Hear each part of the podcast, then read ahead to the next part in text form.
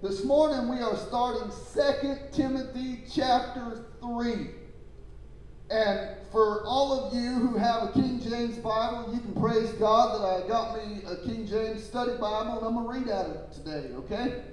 And for those of you who don't, I brought my ESV anyway. So if you're totally confused, I'll try to get an NASB so I can read out of it. no, actually, I got it in a NASB, but we're going to read out of the King's English today, okay? Is that okay? How many of you understand that the original letters and the original Bible was written in Hebrew and Greek? Y'all know that, right? So it, it wasn't written in English, it was written in Hebrew and Greek. So don't get all messed up because of different English translations. All you're all you're really getting is a word for word English translation from the Greek. Okay? That's why understanding where the Bible comes from is pretty important. Okay? That's why understanding that the, the text that we're using is from an actual original Greek text. And I can pretty much go through here and tell you this isn't really in the Greek, that ain't really in the Greek. But they have to do it that way because we don't speak Greek. You heard the term, it's all Greek to me. What that really means is I don't understand a word you're saying, right? so, so we gotta we gotta understand in our translation that that's what's happening. Amen. Uh, we may do a class on that. Just where does the Bible come from? Okay, because that would be interesting. I think a lot of people would be shocked at the first of all the the scholarly dedication it, it, that it takes to produce a Bible in the English language, okay? That is a endeavor that men spent their whole lives doing. You know what I mean? So you got to understand it wasn't something that they just sat down one day with a Greek manuscript and said, "Oh, I'm just copying it right over." It didn't work like that. Actually, somebody had to find the scrolls. No, they had them. See, the, But in time, uh, over a time, they had. No, they didn't find them. They had them. Those letters were delivered to churches that kept them.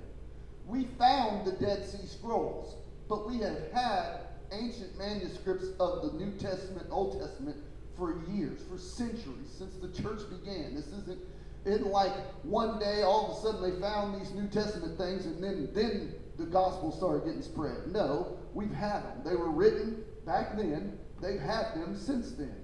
There's record of them having them in 100 AD. So we know for a fact that these things were around. It wasn't something they had to find. This was written transmission from actual sources right to us. That's why we can put our faith in knowing that the Bible we're reading is what they would have been re- reading. Okay? There's no doubt about it. None.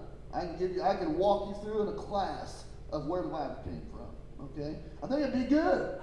I think it'd be good. I think it'd be good for people to know that. I think it'd be good for people to understand the, the critical thinking that goes into translating the Bible. Okay? We might do something like that. That might be a good like Sunday night or Wednesday night thing. Amen? To go through that and see, hey, where does this all come from? Amen. But before we do all that, we're going to preach 2 Timothy chapter 3. Amen before we do all that. I'm going to try. I'm going to try. I don't know that uh, this might be another three thir- three sermon chapter here because the, I thought it was going to be really simple because I'm like I looked at it face level. I was like, oh, it's split up into two parts. Looks pretty simple. I'll go through it, and then I started making notes, and I realized when I had two pages full of notes for verse one that it was going to be a long one. Amen. so let's read it and then we're going to go back through and uh, digest it, okay? Oh, here we go. This know also that in the last days perilous times shall come. For men shall be lovers of their own selves, covetous, boasters, proud, blasphemers, disobedient to their parents, unthankful unholy, without natural affection, truce breakers, false accusers, incontent, fierce, despisers of those that are good, traitors, heady, high minded, lovers of pleasure more than lovers of God, having a form of godliness but denying the power thereof. From such turn away. For of this sort they are which that creep excuse me, for of this sort are they which creep into houses and lead captive silly women laden with sin, led away with diverse lusts, never are ever learning and never able to come to the knowledge of the truth. Now, as Jannes and Jambres withstood Moses, so do these also resist the truth. Men of corrupt minds reprobate concerning the faith. But they shall proceed no further, for their folly shall be manifested unto all men as theirs also was. We're going to stop right there. My King James Bible stops right there. My ESV Bible stops right there, and I was pretty sure the, NS, the, the NIV that I had stops right there as well, splitting this chapter up because there's two subjects that are talked about in this chapter. First of which is false teachers, and second of which is going to be how we actually follow the scriptures. My King James has it split up this way perilous times, and then all scripture is God breathed, because that's where we end up in the last half of this uh, chapter, is understanding that all scripture is God breathed. Meaning, this is my, that's why when we have our statement of faith and we walk through this, in this church about what we believe about the Bible. We believe that the Bible is the inerrant, infallible, unfallible Word of God that is our rule for life and godliness in everything. That we don't, uh, I don't have to have, uh, I don't have to have God come down with angels and voices just to hear, hey, don't steal, because His Word says, don't steal. We got a lot of people going, you know, oh, is this the person I'm supposed to be with? Uh, are you with them? then yes. I'm just saying, that's what the Bible, if you read the Bible, you don't have to ask that dumb, hokey, pseudo spiritual, I got to hear a voice from heaven to know that I'm supposed to be with this person. If you're with them, first of all, if you're with them and you're not married and yet you're living and fornicating together, that's what you're doing. You're fornicating. And you need to stop and you probably ought to get married. Amen? Second of all, if you are with them and you are married, you don't need to pray and say, God, is this the person I'm supposed to be with? Yes, you're married. That's the one. Amen? That's the person you're supposed to be with. Okay? The, the realities of this, just, just to clear this up, God hates divorce. So, why would you go, God, am I supposed to get divorced? He's going to look at you and say, No. If you have, but he doesn't have to do that. And I hear all these people, I left my husband before because God told me to. No, God didn't tell you to leave your husband, okay? You're a liar. God ain't telling you to leave your husband, okay? Matter of fact, the Bible says even if you got an unbelieving husband, the wife should stay there because her faith could possibly save her husband. Amen. Amen? The realities that we've made this other level of spirituality that somehow usurps the authority of Scripture. Somehow I got this, I got I woke up with indigestion and I thought that God was telling me to do this. Even though it goes against what the Bible says somehow that kind of pseudo spirituality is acceptable today. But for me to stand behind this pulpit and tell you that abortion is a sin or homosexuality is a sin, somehow I'm wrong for telling you what God's word says, but somebody else, oh, the Spirit told them this. No, that spirit didn't tell you anything. If you got a spirit telling you something like that, it's not the Holy Spirit, it's another spirit. And if it's another spirit, you probably need to get saved. I'm just telling you. That's what the Bible says. I'm, we, I don't have all this hokey stuff. Okay? I laid it all down. I'm telling you, I laid it down. Because if the Word of God isn't teaching me it, if the Word of God's not saying it, if I can't find the evidence for it in the Bible, I'm not doing it. I ain't believing it, I ain't following it. Amen?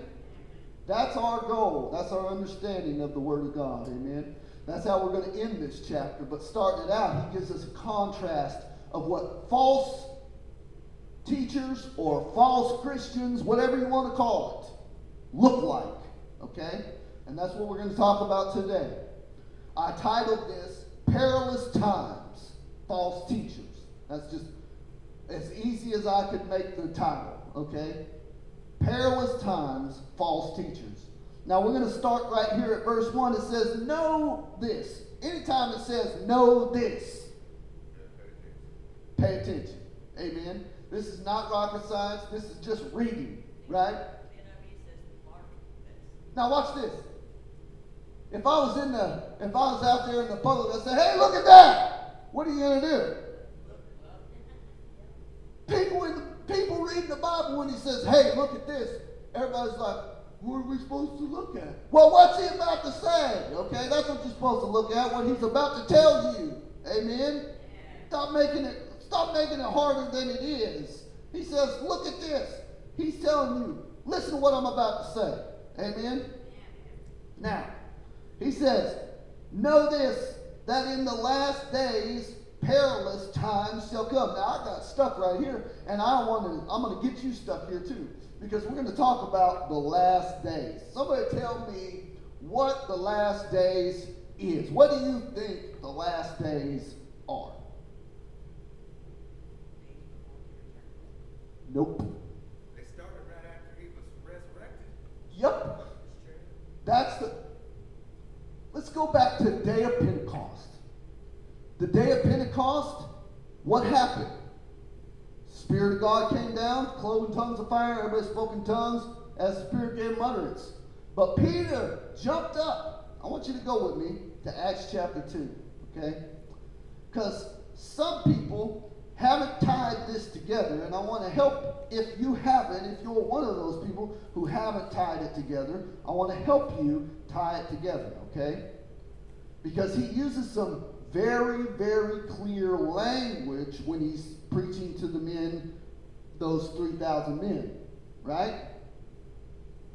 Let's see. Now, if you will, we're going to go to verse 14 of chapter 2, and we're going to start right there. It says, But Peter, standing up with the eleven, lifted up his voice and said unto them, Ye men of Judea and all ye that dwell at Jerusalem, be this known unto you, and hearken unto my words. Now, what's he saying? He's saying the same thing Paul said. Listen here. Look at this. Right? He's telling you, pay attention. Now watch. Yeah, will you look at that? For these are not drunken as ye suppose, seeing it is but the third hour of the day.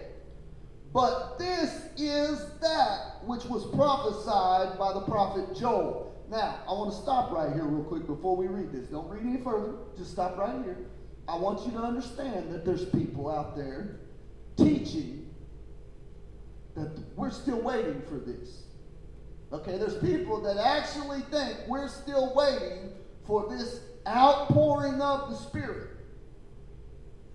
But Peter said, This is that which was prophesied by the prophet Joel. Now, watch this. And it shall come to pass in the last days. Stop. So, this prophecy is about the last days, right? And just the verse before, he said, This is that. So the last days had to have started at the first advent of Christ, at the outpouring of the Spirit on the day of Pentecost. This was the last days. This is the inauguration of the last days. And the last days wasn't something that necessary wasn't just a prophecy of distant future events, but also events that were taking place in Paul's time, at Paul's time. Okay?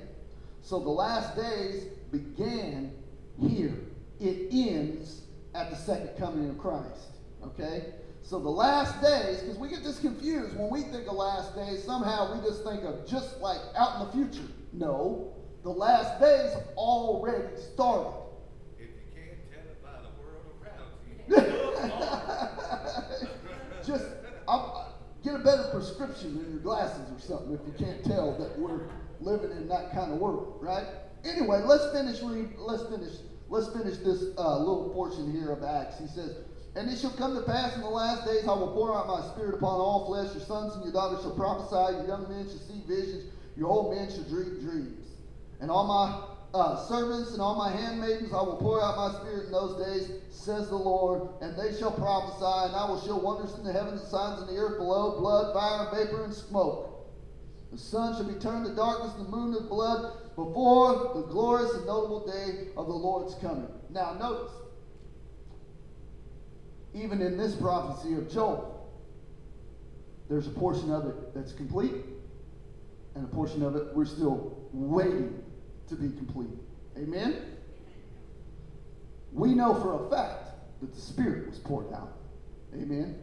So I don't have to look for some fresh new God's going to pour a Spirit. No, the Spirit's here. I just need to realize that it's available right now. Amen? Amen. For me. All those who believe. First of all, you're not going to get saved without the Spirit. Second of all, you're not you're not going to be held to the day of uh, Christ coming without the Spirit because the Spirit is our seal. It's our down payment, our deposit, our earnest until we see Christ. Amen? You can't even be saved without the Spirit of God. Amen? We got to understand that Spirit is given to those who believe. Amen? How many of you believe? There you go. Now, the last days.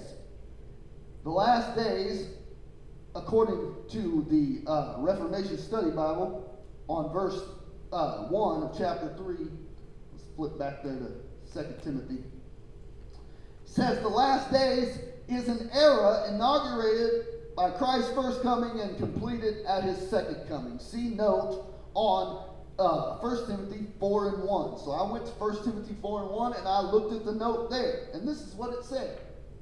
It said, in latter times, this is a future period, or this is not a future period just before the second coming of Christ.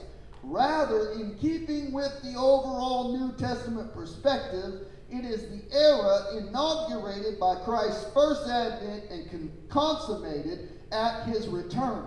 And they give a bunch of verses for this. Acts chapter 2, verse 17, the one we just read.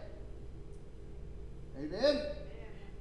Uh, and then uh, Hebrews 1 and 2, 1 Peter 1 20, 1 John 2 and 18, 2 Timothy 3 and 1. That was a reference from 1 Timothy 4 and 1, so they're both referencing each other. You see that? The end time tribulation has begun. I know people don't like hearing that. The end time tribulation has begun.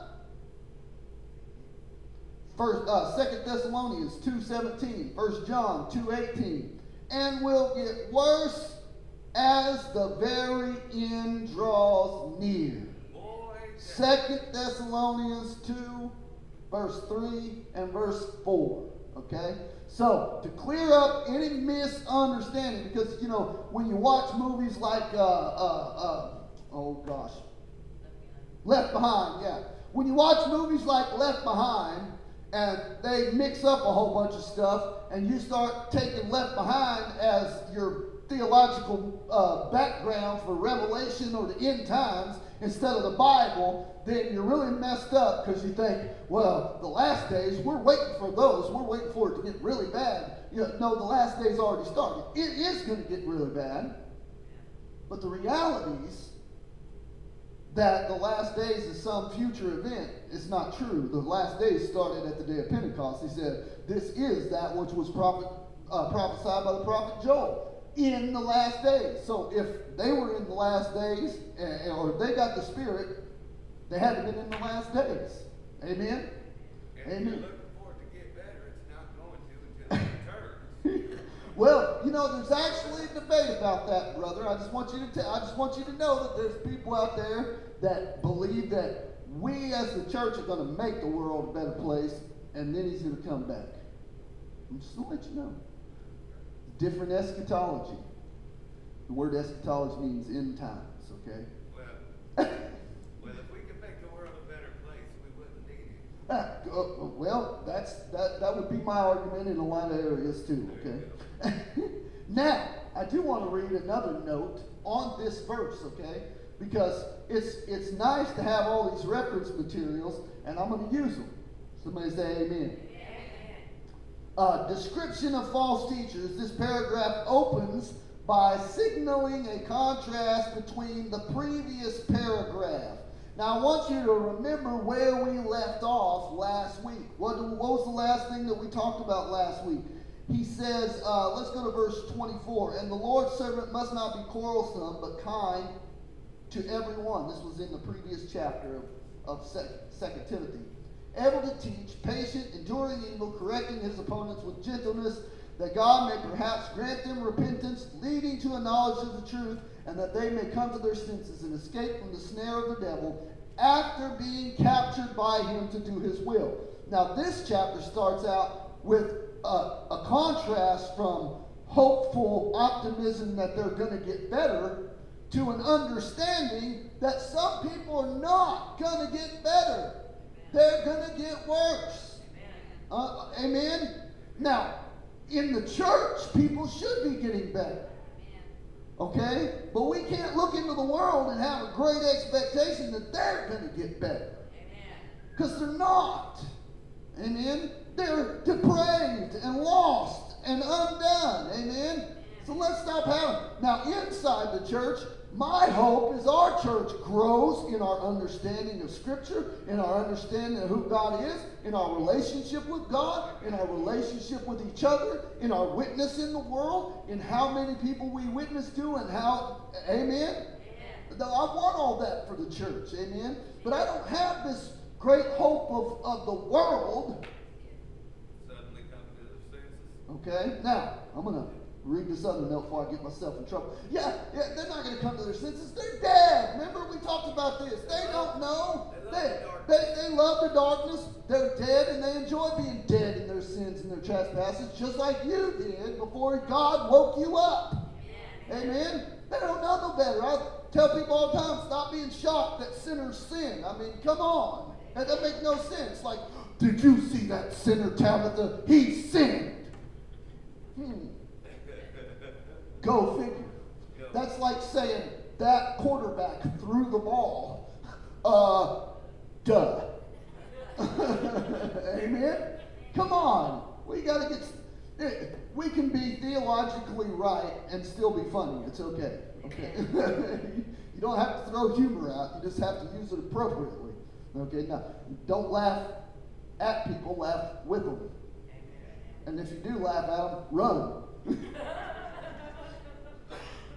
Paul, uh, ESV says this on verse 1. Paul's reference to the last days, and he gives the Greek word, puts a present evil, it puts the present evil situation in solemn eschatology or end times perspective.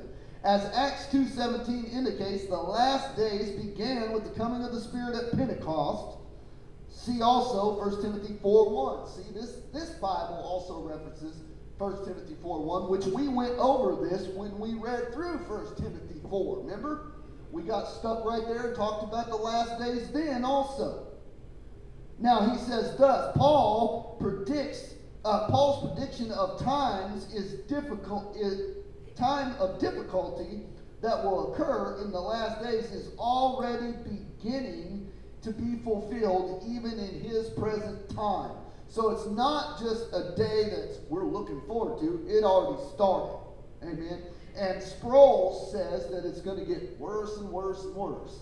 Amen. The Bible would seem to indicate also that it's not going to get better, in my opinion. Okay? Now, I may be wrong on that, and someday my eschatological view might change. My end times view might change. I say, man, you see us winning the world right now. But right now, we're taking the message there. But I don't know that they're all receiving it. And that the world's turning around for Christian good right now.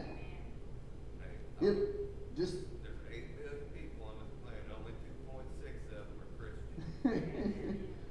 A lot of sinners out there. Right, right. Now, the, the King James Reference Bible says this In the last days are more than just a prediction, it is also describing what was happening in Paul's time. See reference 1 Timothy 4 1. Amen. So you understand that all of these men, now, I don't know if you know this, but there is a great council of men. Uh, I think it's somewhere upwards of 30 scholars that wrote the ESV Study Bible. Two of them are pretty well known Reformed theological geniuses, if you want to call it that. You know what I mean? That's what they do.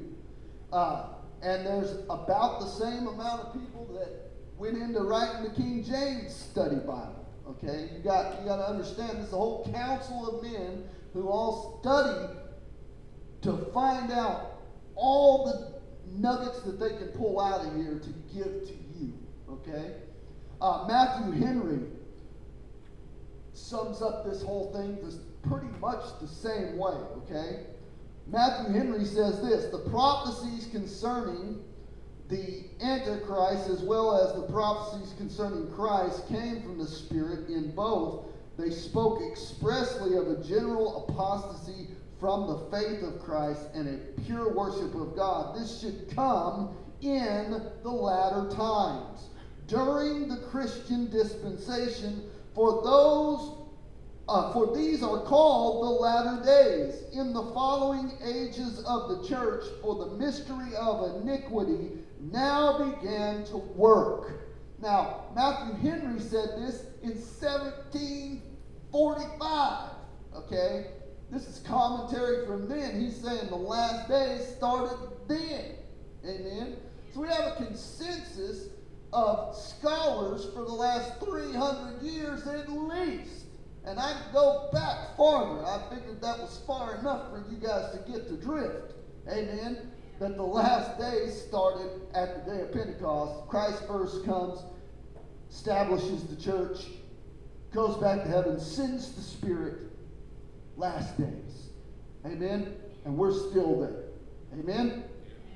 Amen. So I got a couple more things I want to read, and, and then I'll get over uh, this, this chapter, okay? And they've gotten worse and worse, sir. Yeah, yeah. Well, I don't know that it's getting better right now. Now, some people say, well, you know, we're not we're not seeing an outright persecution in America. We ain't.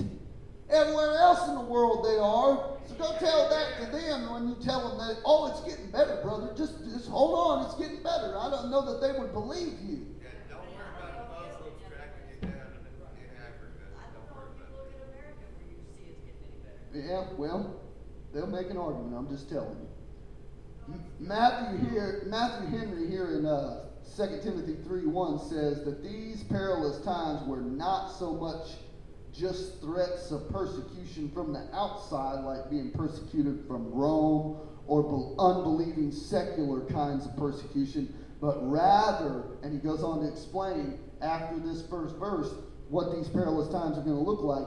The, the, the uh, persecution that's going to come is going to come by traitors in the midst of the church who are not truly born again. They just have the appearance of religion and not the essence of faith. Amen? So, these perilous times that we're talking about, first of all, we understand that we're in them. Amen? Second of all, that there's going to be these people that are coming in to disrupt, to uh, uh, overturn, to rebel. Amen? So let's look at some of the different uh, characteristics or, or personality traits or however you want to call it of these false teachers or false believers, okay? He says, For men, when? What, what is he talking about? In the last days, men shall be lovers of their own self. How many of you can look out into the world and see that all the time anyway, right? Now I want you to realize he's not talking about in the world. He's talking about in the church. He's writing this letter to Timothy, the pastor of the church. Right? Listen to what he says. He says, For men shall be lovers of their own selves, covetous, boasters, proud, blasphemers. Come on. Disobedient to their parents, unthankful, unholy, without natural affection, truce breakers, false accusers, incontent, fierce, despisers of those that are good, traitors, heady, high minded, lovers of pleasure more than lovers of God. Have, uh, hold on, I skipped ahead. Yeah, I totally turned the page and I didn't need to having a form of godliness, but denying the power thereof. From such turn away. Now I'm going to stop right there, okay? He gives a whole list here of what these people are going to be like. So I just started studying out some of these different things that they're going to be like, and we're just going to hit them like bullet points, and I'm going to tell you a basic understanding from all of the different resources that I've researched what these what these roles, what this is all about, okay? Lovers of their own self. Notice, first of all, verse 2 has lovers of their own self. Covetous. This, what is covetous?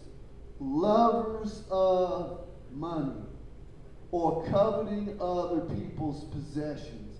It's all a love problem. You seeing this? Lovers of what? Lovers of their self, lovers of money, boastful, proud, blasphemers. Amen. We see all these laid out here, okay?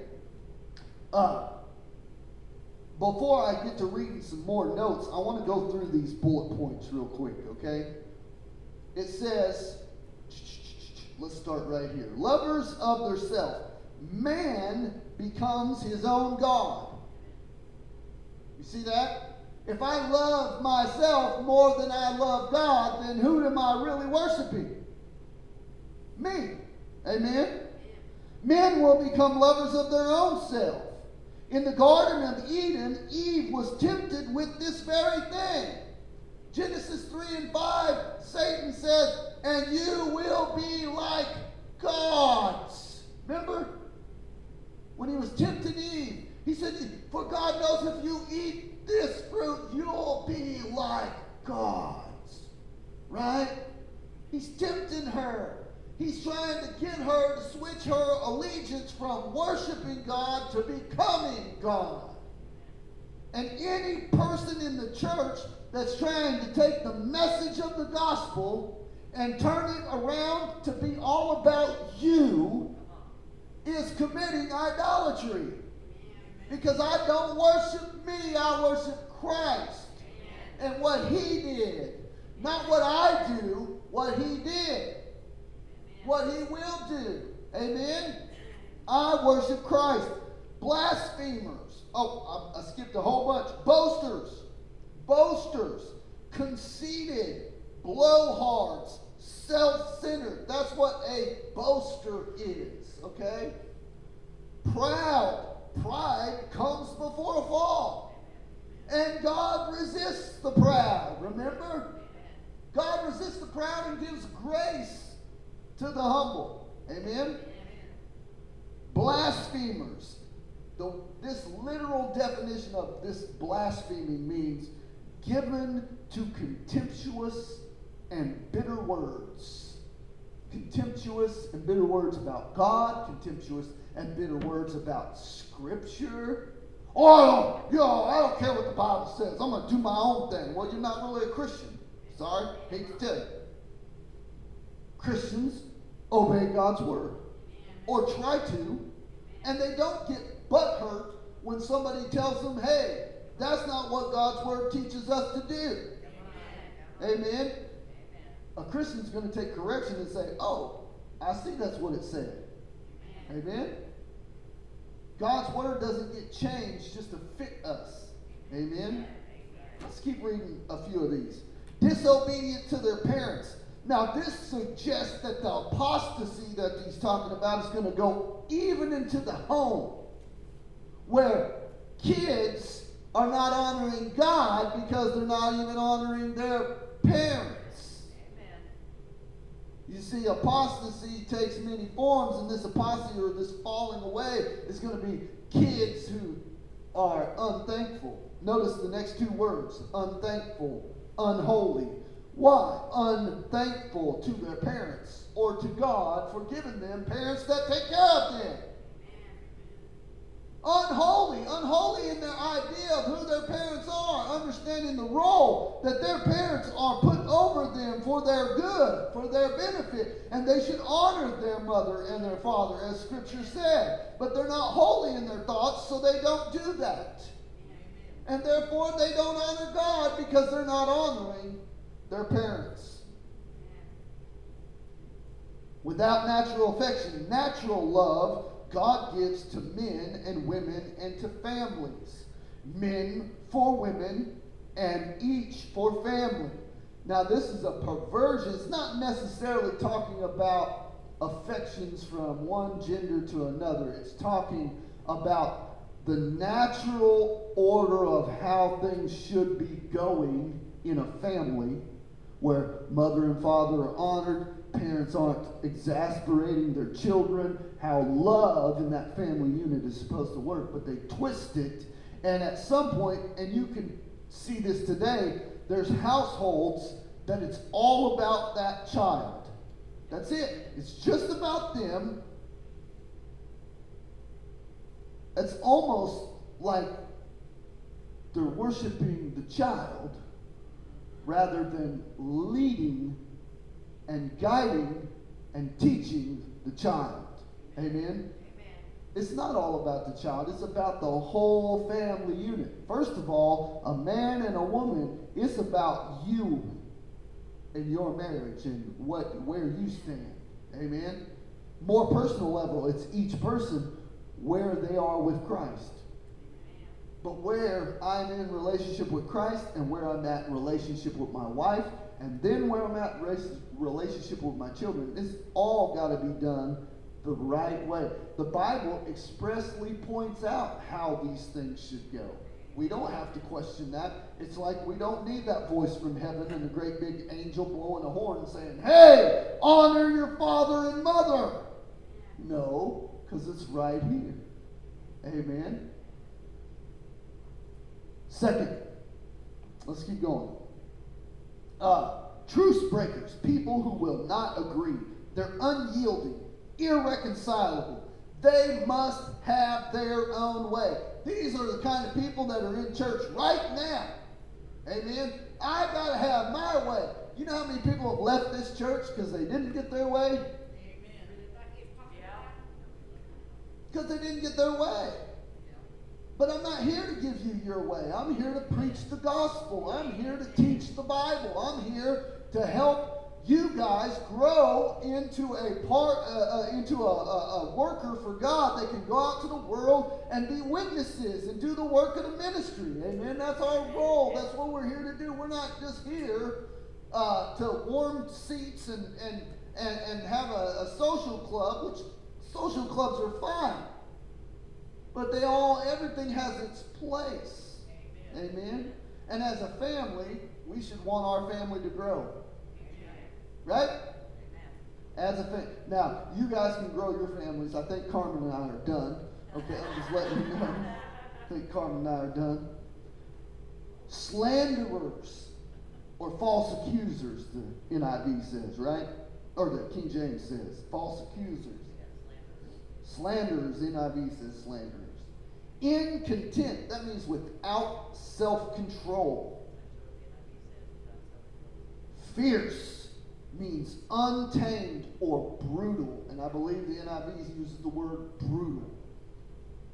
traitors, people who betray others and cannot be trusted. Heady, reckless, rash, acting without careful thought. Now, I wanted to bring something up, and I know people are going to like want to stone me now. But that song, The Reckless Love of God, I don't like the title, and I don't like the word reckless being used as explaining God's love because reckless and God's love are not the same thing. Because reckless means rash or acting without careful thought, all of which do not explain what God did when He loved me and saved me. I was He absolutely put careful thought into it. He acts he he absolutely was very purposeful, not rash or uh, uh, acting like a knee-jerk reaction when he sent Christ. It was planned. It was a purpose. There was a reason. Amen. So reckless, God's love is not reckless. God's love is purposeful and very profound. Amen. Amen. Uh, lastly, high minded. This is lofty thoughts about self, very puffed up and conceited. Amen. Now, I didn't write definitions down for the last couple ones lovers of pleasure more than lovers of God. That's pretty much self explanatory. You know what I mean? Having a form of godliness, but denying the power. Now, I've told you this, guys, over and over and over. I, when I hear this now, because I have read so much of Paul's writings, when I read him here saying, having a form of godliness but denying the power, what I hear is they're denying the power of God that comes at salvation through Christ and Christ alone. Because you got to remember, Paul's day, he's writing to churches that were being pressured by Judaizers to observe the law and that only through observing the law are you going to find salvation. But we know that that's not true. That by following the law will no flesh be justified. We're saved by faith in Christ and what he did alone. Amen. So these are the things that he's talking about. And if you want a reference for what I mean, if you go to uh, Romans chapter 1, verse 16, it says, For I am not ashamed of the gospel of Christ, for it is the power of God unto salvation to everyone that believes, to the Jew first, and then to the Greek. Wow. Amen. So when he says here in 2 Timothy 3 that they'll have a form of godliness but deny the power thereof, what they're in essence doing is they're trying to preach a different gospel. They're trying to preach a gospel without the blood of Christ. They're trying to. Do you realize that today there's a movement that's been going on where people absolutely refuse to believe that Jesus Christ, uh, Jesus Christ died as an atoning sacrifice for your sin? They think that is ridiculous. No, they, they want to try to say they believe in him, but they don't believe in an atoning sacrifice. God didn't do that. That's not what the Bible teaches. Really? How about the verse that says that he died as an atoning sacrifice for our sins? It says those exact words. Amen? It says those exact words. He died to save us from our sin. That's what he did. And they're trying to take that out of there. Therefore, they're preaching a different gospel. And we talked about this this morning, or yesterday morning, at men's Bible study. Galatians 1, and I believe it's 8, where he says, If I or another angel from heaven preach any other gospel. Amen. And before he says that, he says that there's what they're doing is they're not preaching another gospel because there's only one gospel. But what they're doing is perverting the real gospel. And we got that in spades nowadays. We got that in spades nowadays. Amen. Amen. Amen. Now let's look at this. I want to want to read a chapter. Uh, I am totally not getting through this whole thing today. Not even this. Not even this half. This is going to be crazy. Uh, go with me to, uh, we're going to read verse 2 and 3 where he talks about this. He says that, uh, I'm going to read it out of King James, but I'm going to read the note out of there. He says, For men shall be lovers of their own self, covetous, boastful, proud, blasphemers, disobedient to their parents, unthankful, unholy, without natural affections, truth breakers, false accusers, incontent, fierce, despisers of those that are good. And there's a note in here in the ESV Bible from uh, verse 2 through verse 5, and we can read verse 5 also. Verse 5 says, having the form of godliness, but denying the power thereof. And that's where we left off. And that's why I wanted to read this note. I wanted to, uh, to get you guys to where I was when I found it. I was like, yes, that's a great way of explaining this. Listen. Uh, the ESV Study Bible says, and the list of vices vividly describes the negative impact of those who were opposing Paul and Timothy. This list begins and ends with references to misplaced love. That's a big deal. People who are lovers of their self, lovers of money, and then lovers of pleasure rather than lovers of God. Verse 5. You see? So the, the list of these uh, people's character traits is really misplaced love. Amen? Instead of loving God, they're loving their self. Instead of loving God, they're loving pleasure. Instead of loving God, they're loving money or being covetous. Amen? What the Bible, what did Jesus himself say? He said, a servant cannot serve two masters. You'll either love one and hate the other, or you'll love one and despise the other. We can't serve God and money. And you can put anything else there you want, okay? We can't serve God and our children. We can't serve God and the world. We can't serve God and, amen? God has to be first.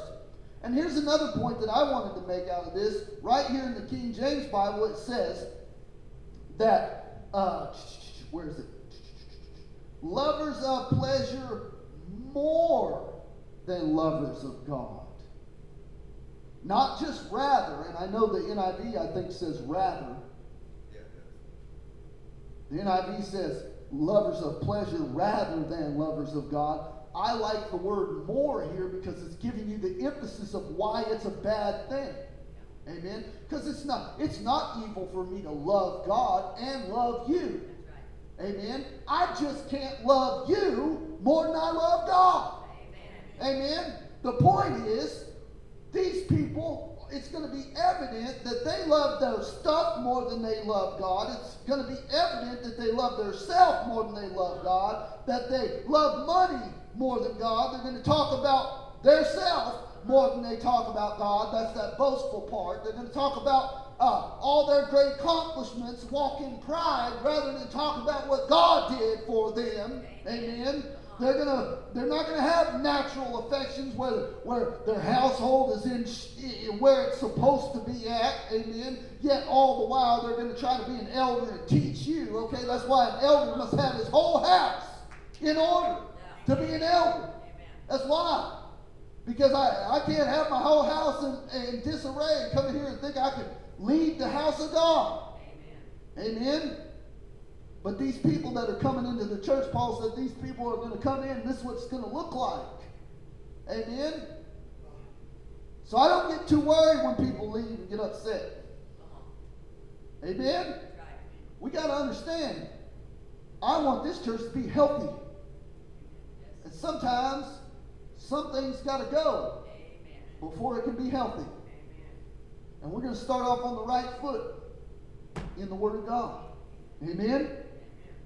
That's why he ends this chapter with that. All scripture is God breathed and useful for what? Teaching, rebuking, correcting, and training in righteousness. Okay? We like teaching. We don't like rebuke. We don't like correction. We very seldom like training. hey, amen? Come on. Am I the only one? I remember training for MMA. I hated it. And then there's a stigma there that I'm never going to do it again. Why? Because I don't like it. Amen? Amen.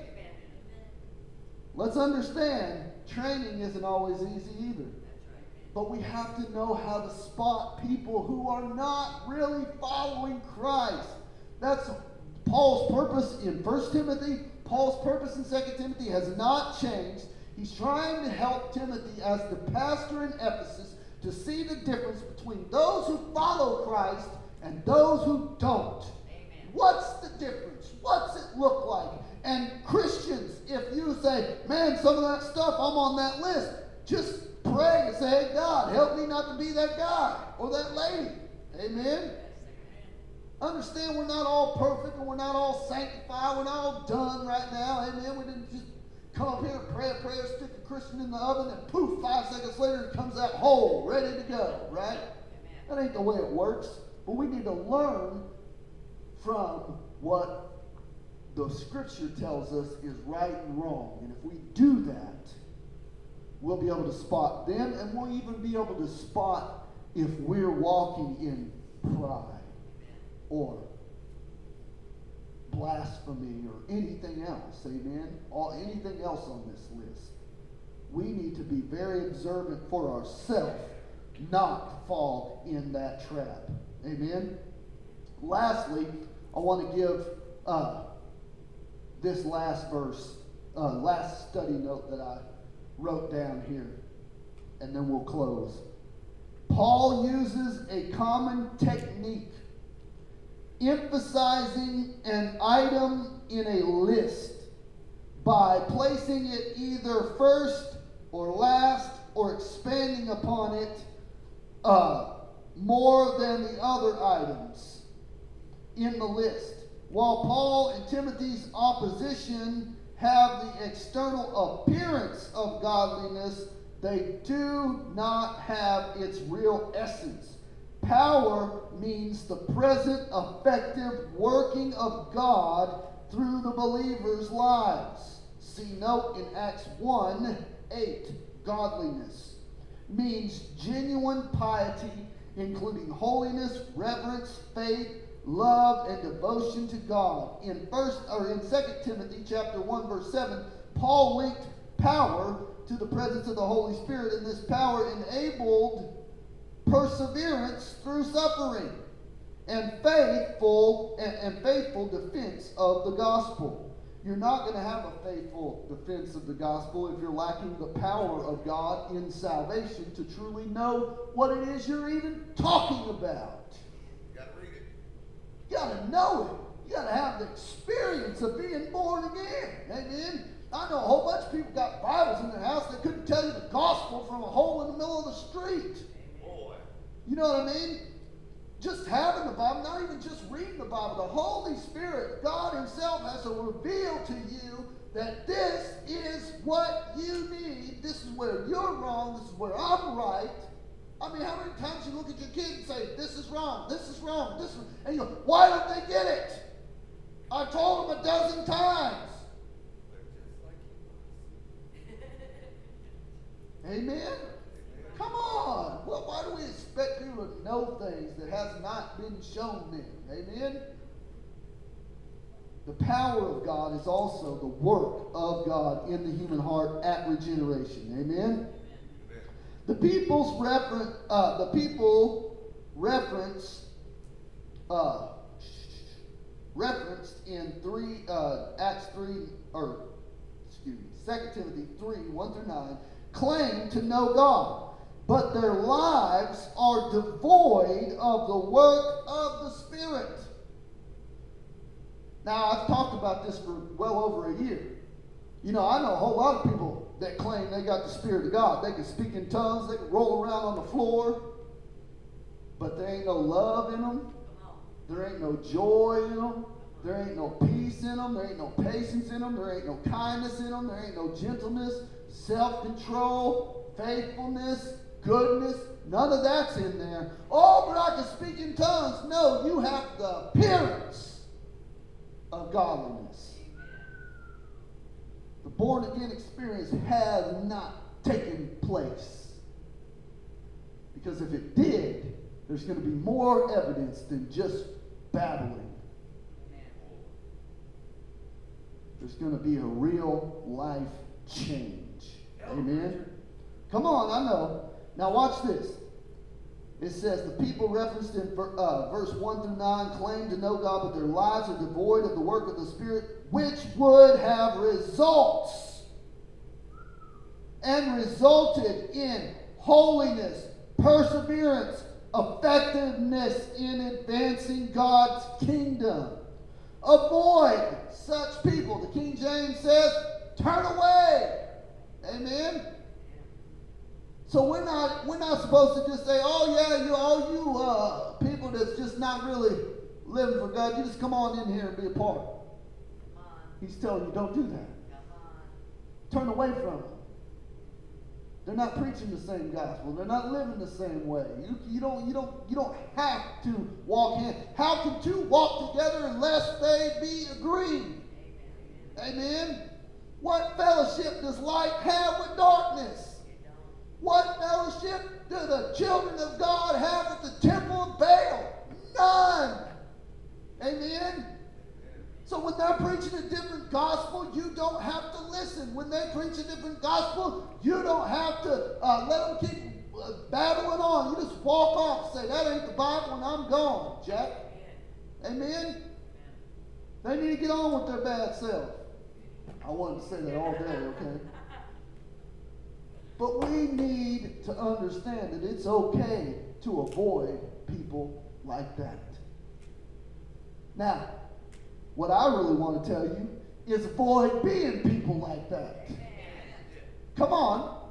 That's what we need to hear. Avoid being people like that. Don't just go through the motions. If you ain't really born again, don't just act like it. Don't fake it till you make it. That don't that ain't how it works. You're either in or you're out. Amen. You either believe or you don't. Amen. You don't get to just make up the rules as we go. We talked about that, right? We got the rule book the last sentence in this, uh, the last sentence here, it says, This is the only command in 1 through 9. This avoidance must most likely involves excommunication. We know what that word is, right? Excommunication is where we tell somebody you're no longer part of the church, right? And he's giving you reasons to say this, this, this, this, this, and this are pretty good reasons for us to say, no, you're not part of the body of Christ. You're not part of this body of Christ. Amen? We don't like to think about excommunication, but Paul, Timothy, Titus, James, Peter, they all had to deal with getting people out of the church who were being very disruptive or preaching a different gospel. Amen? I'm going to finish this note we'll be done. although there may be, although it may appear to be a contradiction between this and exhortation in verse 22 uh, through chapter 2, 24 through 26, the point in 24 through 26 is to seek repentance from such people. However, Paul envisions those who remain obstinate and states clearly that there comes a time when such people must be excluded from Christian fellowship. That's a pretty big statement. Because you see, in chapter 2, he was trying to tell you to reconcile those. Go back to them, keep going to them, right? He said that, that the elder must be patient with them and correct them in love, right? Gentleness, so that they might turn back. But don't get discouraged because some people, and that's what we're reading in chapter 3, is the people who are going to remain obstinate and not hold to real historic biblical understanding of Christian faith. And when they do that, it's okay to turn away and say, nope, maybe you need to, uh, this, you know, I don't know if you're part of the church, but I know you're not part of this church. You know, uh, and it shouldn't be an easy thing to do that. It shouldn't be something that we rushed into, but it should be something that we take very seriously understanding that the gospel is what Paul is defending here. Amen. Understanding that the, the true born again, faithful gospel is what we should be preaching, teaching, and living. That's what Paul's trying to say. And if people are not willing to go through that and do that, then they don't need to be a part of the church. Amen. Amen. Jesus said it like this. I don't know why anybody looks shocked. Jesus said, You're either with me or you're against me. You either gather with me or you scatter abroad. Amen. Jesus said, Unless you deny yourself, take up your cross, and follow me, you can't even be my disciple. Amen. Some people are going to try to come into the church with a form of godliness. It's going to look good, it's going to sound good. They'll probably tell you all about how the Bible's written, how they, they know this and they know that, and they was in prayer, and God told them this for you. Be careful. Go back to the Word. Amen. I don't judge people for what they say just because, oh, I don't like that. She said she heard from God. Let me go back to the Word. Amen. Amen? Go back to the Word. Hi, I love what Steve Lawson said. If you haven't seen that video that I shared a long while back, where he said, Save your prophetic pronouncements. He said, If you come in this door telling me you have a word from God, he said, You better be able to quote it chapter and verse. That's all I want. Because look, I know all kinds of people to say, I heard from God on this, and I heard from God on that. And honestly, I can't wait to tell some other people that uh, they was talking for God when God didn't tell them to talk when all this other stuff shakes down. Because we need to stop taking it so frivolously that I heard from God. First of all, you want to hear from God every day? You want to hear from God every day. This is the proven method. This is the proven method of knowing that God said something. Mm-hmm. We pray about stuff that all I have to do is go read. I don't have to pray about that. Even even giving. I, I heard period, and I try not to do this anymore, and I used to do it. Somebody asked me for help, a donation, this and. Let me pray about it. Well, why do I got to pray about it? If I got the money to do it, and I just do it. If I don't want to, I don't have to. I don't have to pray about that. God said, You give, it'll be given. Notice he didn't say, If you don't, it won't. He did not say that. Come on. But there'll be teachers out there that'll try to say that's what it said. You're going to walk under a curse. Nope, we ain't under no curse. I'm in Christ. Amen. I'm not under a curse in Christ. Amen. Amen? Get that through your head. Right. Get that through your head when somebody tries to talk to you about giving. You hear them preachers on TV try to talk about you going to walk in some kind of uh, curse if you don't give your tithe. You better turn them off. Don't watch them again. They don't know the Bible. Leave it alone. Just Mm-hmm. hit power. Shut it off. Amen. Let's let's stand. We're going to close.